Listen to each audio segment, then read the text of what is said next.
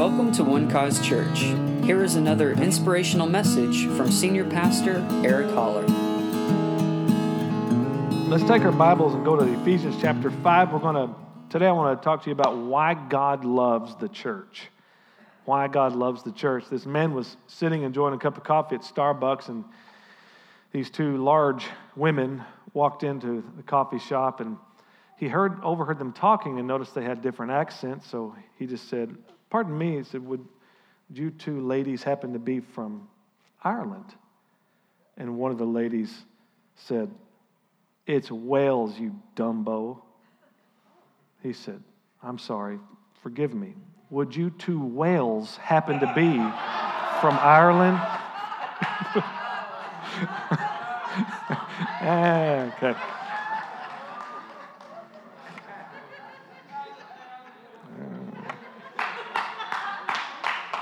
Hey, all right. Thank you. Well, I can't take credit for that. Fast.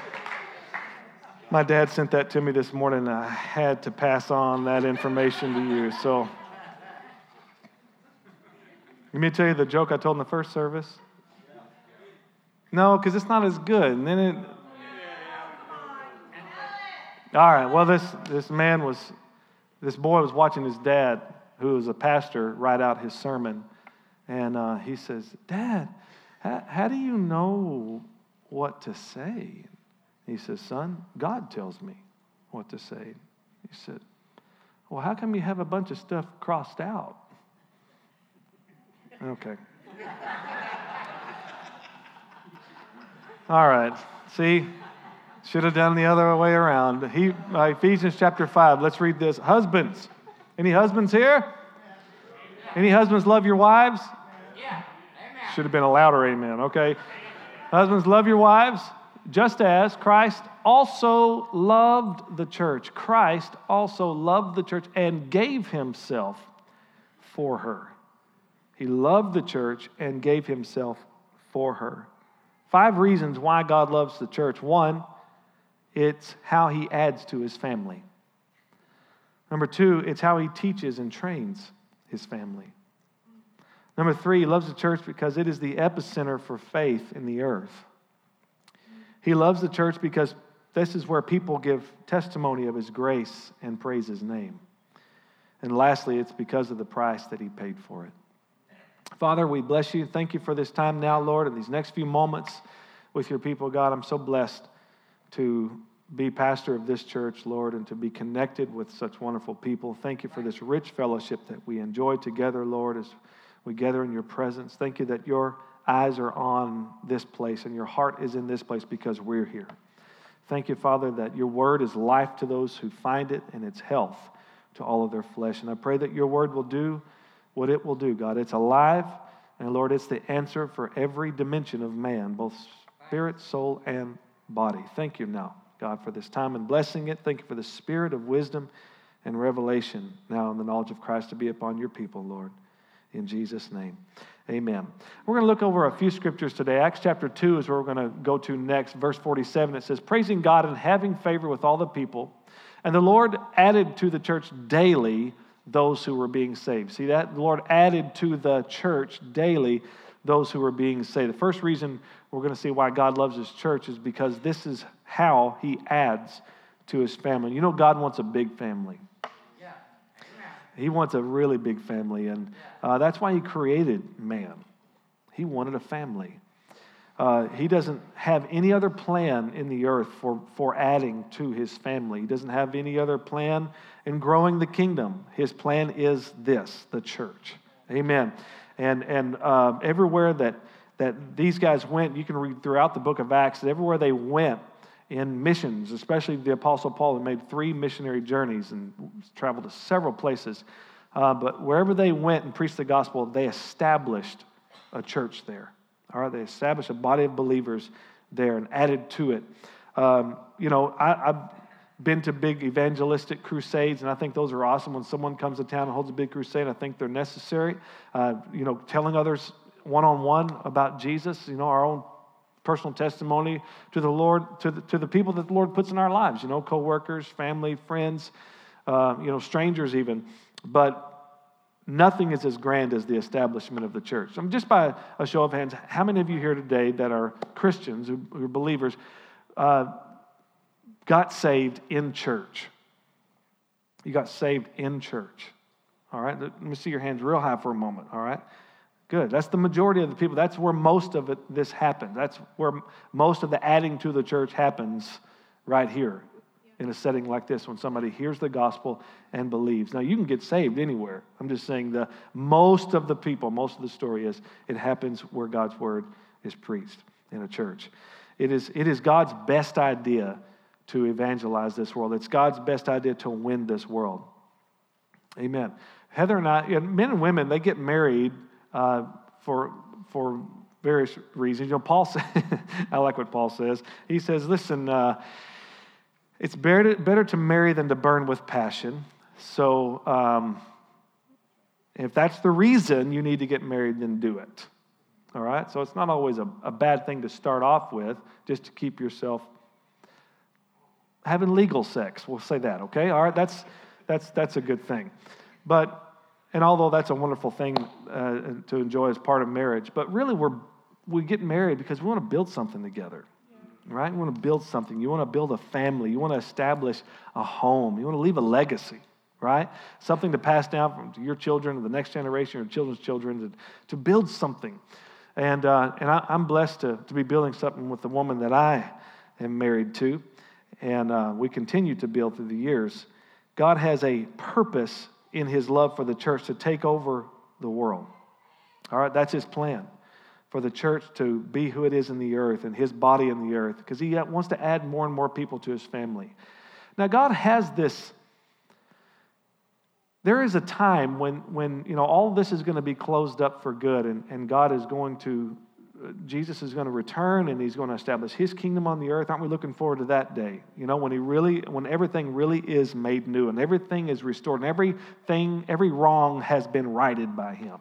Every injustice has been turned around. He's reconciling all things. I thank God for that. He's not leaving anything undone.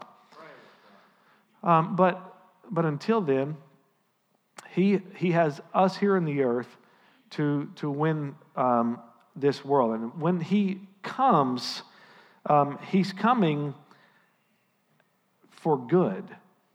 He's coming to show us, his people, how how we are or how this is all supposed to work.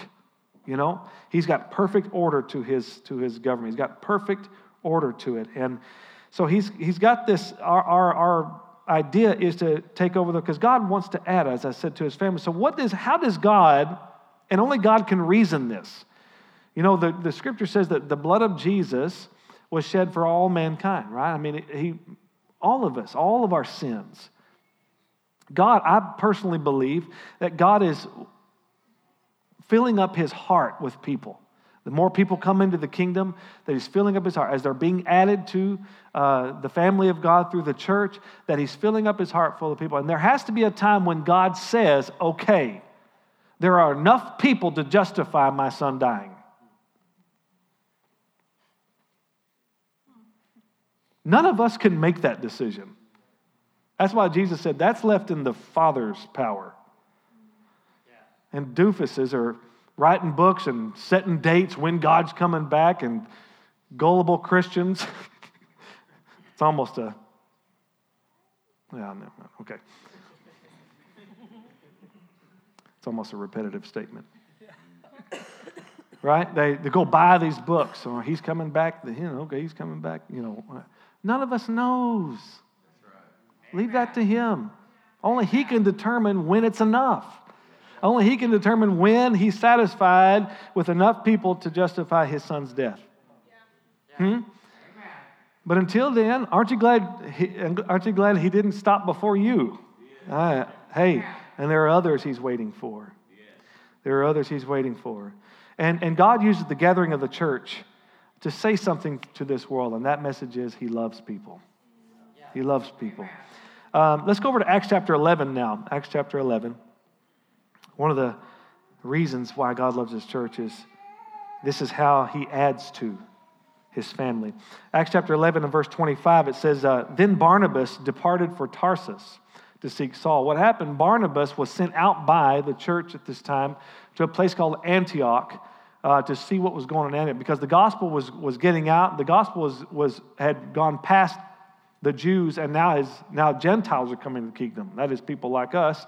And the first Gentile convert was in the previous chapter, a guy by the name of Cornelius, an Italian soldier. And he and all of his house got saved and baptized in the Holy Spirit. And then they water baptized him. And it was just a marvelous experience.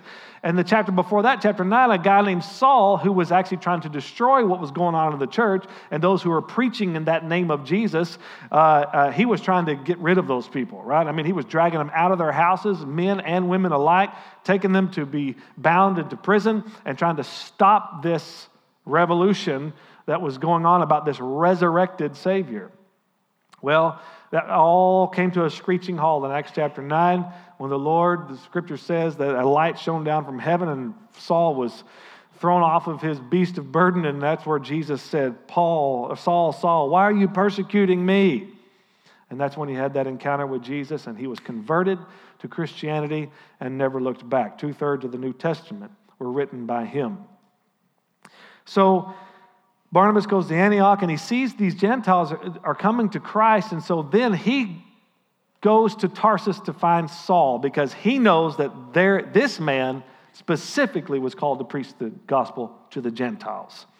And so he went after him. Verse 26 And when he had found him, he brought him to Antioch. So it was that for a whole year they assembled with the church and taught a great many people. Say they taught the people taught a great many people, and the disciples were first called Christians or Christ like or little Christs in Antioch. The second reason why God loves his church is it's how he teaches and trains his family. Yeah. See, God brings you to a body of believers where teaching and training is taking place. And we're training people, we're teaching them. Some are being trained up for ministry, some of you are being trained up to, to be empowered to do what you're doing in, in the business world. Um, we just sent out a couple of missionaries two weeks, it was last week, Jesse and Mickey to uh, Africa. And uh, this happens here. We train up and we send out. And this is the, the primary reason, see, this training and, and teaching is, is the primary reason for God to win your soul. Now, He won your heart whenever you got saved, didn't He? When you heard the gospel and believed, He won your heart. But this is the place in, under teaching where you get your soul trained. That is, your mind, your will, your emotions, your thoughts, your attitude, your, all those things come in line with His Word. All right? So that you can express on the outside what has happened on the inside. So you can live this Christian life. It'll help you in your, the way, you know, your walk and talk of life. Because uh, God's not, God's not going to have a family that doesn't look like Him and act like Him. He birthed you so you could look like him on the inside, and it takes training and teaching to become like him in the way that you live your life. And you have to teach your children to say thank you. That's, they just don't naturally do it, do they? Right? You have to train them in these things. How many times did you tell your children, say thank you, say thank you, say thank you, say thank you, like a broken record? Say, say yes, ma'am, say no, ma'am, say yes, sir, say no, sir. Over and over and over and over and over again. Look both ways, look both ways, look both ways, look both ways. Stay awake when you're driving.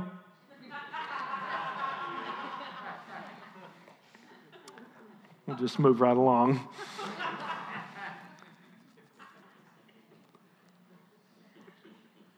Thank God that you're not saved by how well you perform.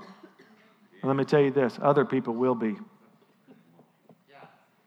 Other people will be saved by how well you perform. Let your light so shine before men that they may see your good works and glorify your Father in heaven. Amen. Acts 14, Acts 14, let's look at there. Acts 14, verse 23. So when they had appointed elders in every church and prayed with fasting, they commended them to the Lord in whom they had believed. Let's go over to 16.5. Acts 16.5 it says, So the churches were strengthened or established in faith and increased in number daily. The third reason why God loves his church is it is the epicenter for faith in the earth. Epicenter for faith in the earth. Um, some of you are in school right now, some of you are actually teaching school. And the teachers it's not the norm for especially a public school teacher to teach her class to have faith in God. As a matter of fact, it's quite frowned upon these days. Right? And but we have some great teachers. Mindy, Mindy Farlow, right, being one. We have some great teachers that love God, that are in the school system and, and working. I, I wouldn't have their job. My gosh. I thank God that, that they're out there doing it. They're out there in the fray every day. We need to be praying for our teachers. But you know, but it's not their duty, it's not their, their responsibility to tell kids to have faith in God. That's the church's place. That's our place to, to teach people how to live by faith. And, uh, and, and, and even, doc- how many of you here have had a doctor pray for you? Like you've gone to see a doctor and they've, they've actually prayed for you and prayed with you. That's a, is that an extra blessing or what? To know that this doctor believes God and trusts God and looks to God for help. Um, and uh, years ago, Heather, when she was in her third pregnancy with Dylan, um, she started having these pains, these really sharp pains. And she was maybe a couple, three months into her pregnancy. And so we went and saw her doctor, Dr. Sutliff, who was a godly man, Christian man, and uh, just a great doctor. And so she went and saw him, and, and he did some x rays on her and found that she had a tumor on her uterus, a fibroid tumor on her uterus. But he told her, he said, You know, I don't think that uh, this, this is really any danger to the baby. Let's just keep things going. I'd rather not operate on you until after you have this baby. Uh, if you can stand it, if you can stand the pain. So she went on a little longer. Well, the pain just grew worse and worse, and she was in just a lot of, a lot of turmoil. And so finally, we decided, all right, we're going to have this surgery. So at six months pregnant, she went under the knife. And um, I, we really didn't know just how dangerous this surgery was until after it was all over. But Dr. Sutliff later told us the story that he called his wife and asked her to be praying with him for Heather that all of this would go well and that this was a very delicate and dangerous surgery because, you know, um, because of the nature of a fibroid tumor. Um, it, it has a tendency to lay on, and attach itself, and then lay kind of blanket whatever it's attached to. So, in a surgery like that, there has to be a lot of cutting away of that tumor and, and just a lot of risk in it, especially with a baby there. So, uh, and Heather and I, on the other side, we were praying that everything would go smooth and everything go well. We just put this in God's hands and, and thank God for the good doctor we had and knew, who knew what he was doing. So um, the, the surgery was supposed to be two hours or something like that. Well, 45 minutes after she goes in the OR, he, he comes out and tells me it's over. And I was like, wow, that was fast. He said, yeah. He said it was a really interesting thing. He said, I've never seen this before with a fibroid uh, tumor. He said the tumor itself, the, he t- told me how they lay a, on whatever they're attached to. He said, but this one was different. He said it was all kind of floating out here like this, and there was just a little stalk that was attached to you. He said, so I just went and snipped the stalk, and it was over. Oh, thank the Lord. Thank the Lord. And we had a healthy baby boy, and he's still healthy.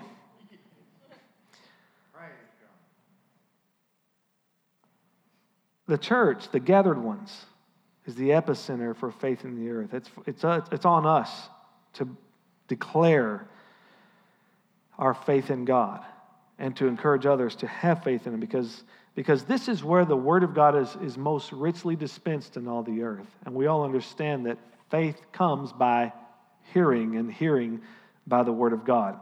Are you good? All right, let's go to Acts chapter 14 now. Verse 27 Now, when they had come and gathered the church together, they reported all that God had done with them and that he had opened the door of faith to the Gentiles. So here they are giving testimony to all the wonderful things of God. The fourth reason why God loves his church is because people, it's the place where people give testimony of his grace and give him praise.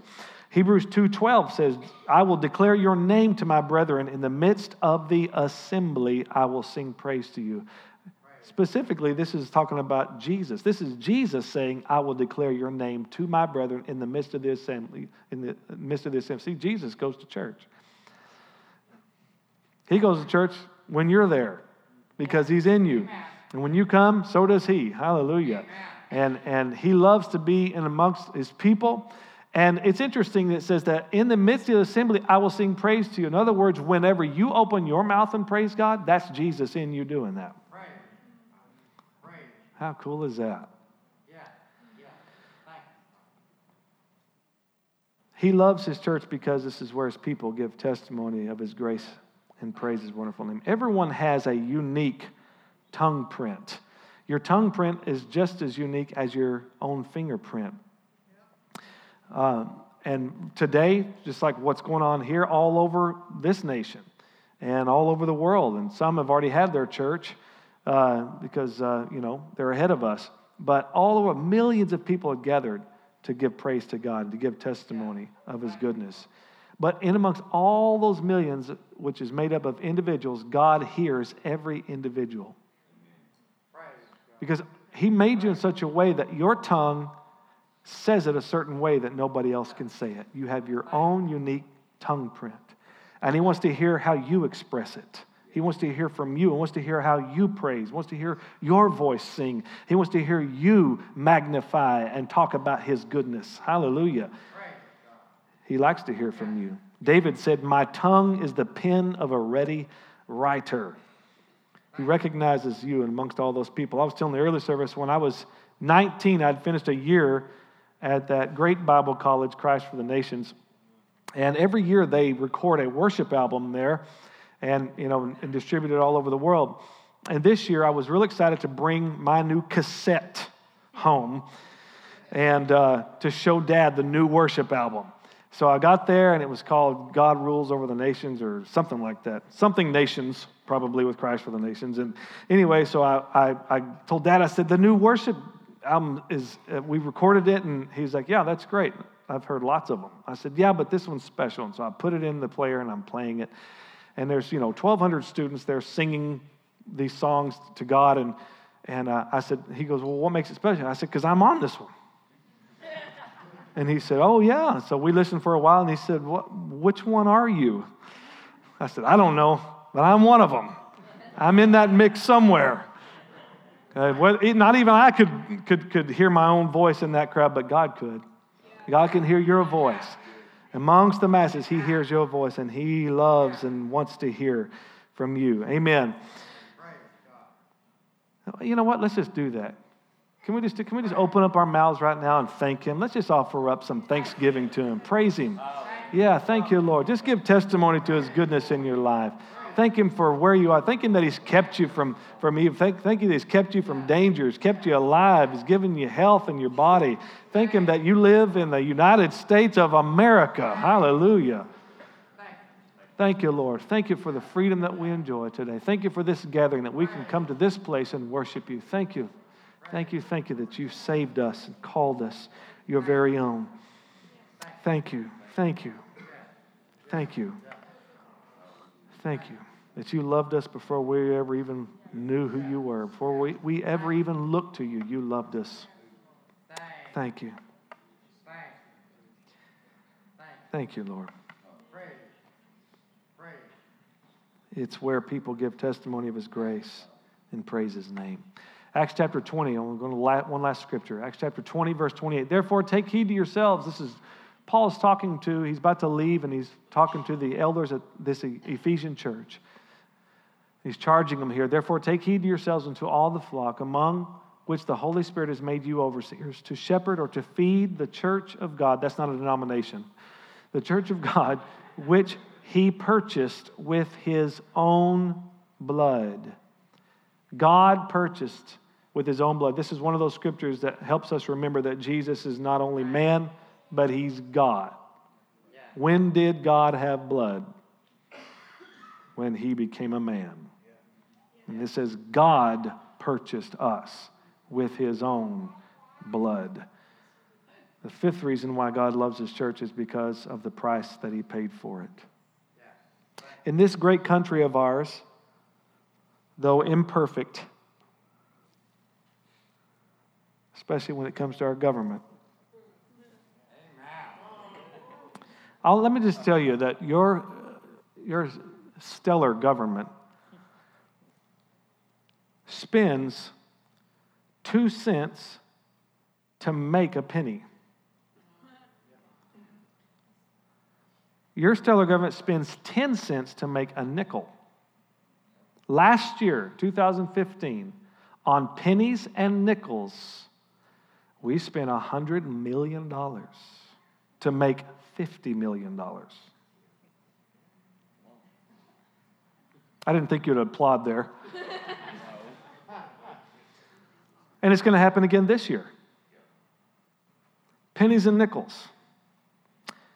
Now, I didn't, I, you didn't come to church to hear all this bad news, I know.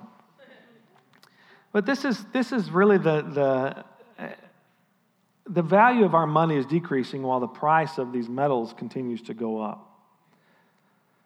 But this, this really is the nature of the human condition that eventually we have difficulty keeping value in anything. That's why it's important to keep dating your wife, dating your husband. That's why it's important to keep the fire stoked. Because after the honeymoon, you find out, oh, this is real life. Okay, this, this isn't like I saw it in the movies. This, this is work. But politicians have, for years and years, chipped away at this great constitution that we have. Some of them today act like it doesn't even exist. But let me just say this to you as, as a pastor and as an American. Huh? Stick to your Bible and to your guns. All right? Because those are your rights. Those are your rights to have those things. Okay? And no matter what these bozos say about it, all right, you have a Declaration of Independence and a U.S. Constitution that ensures you have those rights. Okay? So stick, guard your guns, guard your Bible, guard, guard your buns. Because the day you give up those rights is the day you become a slave. All right? I thank God that there are those who are today still willing, even, even where we are as a nation, there are still those that are enlisting and, and into our military to ensure and even be willing to lay down their own life to ensure that we stay free, that we stay, that we remain the greatest nation on planet Earth. Despite the problems, we are still the greatest nation on planet Earth, all right? And we're just one vote away from turning things around. Just ask Donald Trump. okay. We're going to win it, everything, and everything's going to be excellent and awesome and great. And... Okay, all right. I'm, I did not say who I was voting for there. I'm just quoting. Okay, the worth, the I'd rather vote for that guy than anybody that's up there. Okay, the worth of something is determined. The worth of something is determined by what somebody is willing to pay for it. What is the church worth to our God? It's worth what he's willing to pay for it. The worst kind of person. That's why I'm the worst kind of person doing the worst kinds of things in the earth can get saved. That's a glorious thought. Because God valued them worthy of the blood of Jesus. Not because they were good, but because He's good. Even while we were still sinners, the scripture says Christ died for us. And in his dying, in his dying, the fact that he died meant all of that was secure for us. All of our sins were really washed away. How did that do that? How did his dying accomplish that? Because Jesus chose to die. It, his life was not taken from him. He said, No one takes my life from me. I give it. I can give my life in death, and I can also take it up again. I have the power to do that. And the scripture says that when he did that last cry, it is finished, it says he yielded up his spirit. He gave it up. Because in death, even in death, Jesus wins. He was winning in that. I know it's hard to see that because we see death as not winning. But in his death, there was winning. And on June the 4th in 1923, uh, an interesting thing happened a jockey by the name of Frank Hayes took off through the gates at Belmont Park on Long Island. Y'all know the Belmont Stakes, the great horse race that happens annually. He and his horse Sweet Kiss made it to the finish line first. There was a bit of a problem though. Something went terribly wrong. Frank died on the back of that horse before he crossed the finish line. And somehow he was able to stay on and finish that race on the horse only time in sports history did a dead man win something. But he did win. A dead man won the race. And I'm here to tell you today a dead man won your race today. Hallelujah. He won your freedom. He won your victory in his death. And when we gather together the first Sunday of the month and we take communion, the scripture says we show the Lord's death or we proclaim the Lord's death until he come because when he died, all the power of, of the devil died that day. And death itself is going to die once for all because of his death. Everything that was contrary to you, even your old nature that day. Paul said, I'm crucified with Christ. Nevertheless, hallelujah, I live. And when he died, praise God, every good thing from God came to you. The curse that was against you, everything was stopped there. And all the blessing of God continued to flow through. That's why you have a right to healing today, because He died. That's why you have a right to prosper, because He died. That's why you have a right to live a blessed life, because He died. Because God loves His church. He proved His love by showing what He was willing to pay for it. We didn't make ourselves worthy, but you are worthy because He said you're worthy. Worth the death of His own Son. God loves his church because this is how he adds to his family. God loves the church because this is how he trains and teaches his family.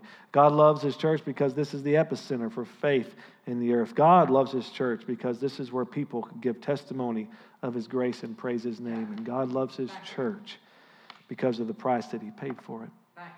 Let's pray for a moment. Father, I want to thank you for all these that are here today. Thank you, Lord. I pray that great grace and peace would be multiplied to them now. Lord, whatever difficulty they may be experiencing at this moment, Lord, we know that your word says nothing is too difficult for you, nothing is too hard for you. And your word teaches us that you are on our side. You're with us. You are for us. So that we can have all the confidence in the world in you, knowing that whatever problem that we are facing right now will turn to good. We will overcome, and good will be the end because that's what you cause all things to work together for.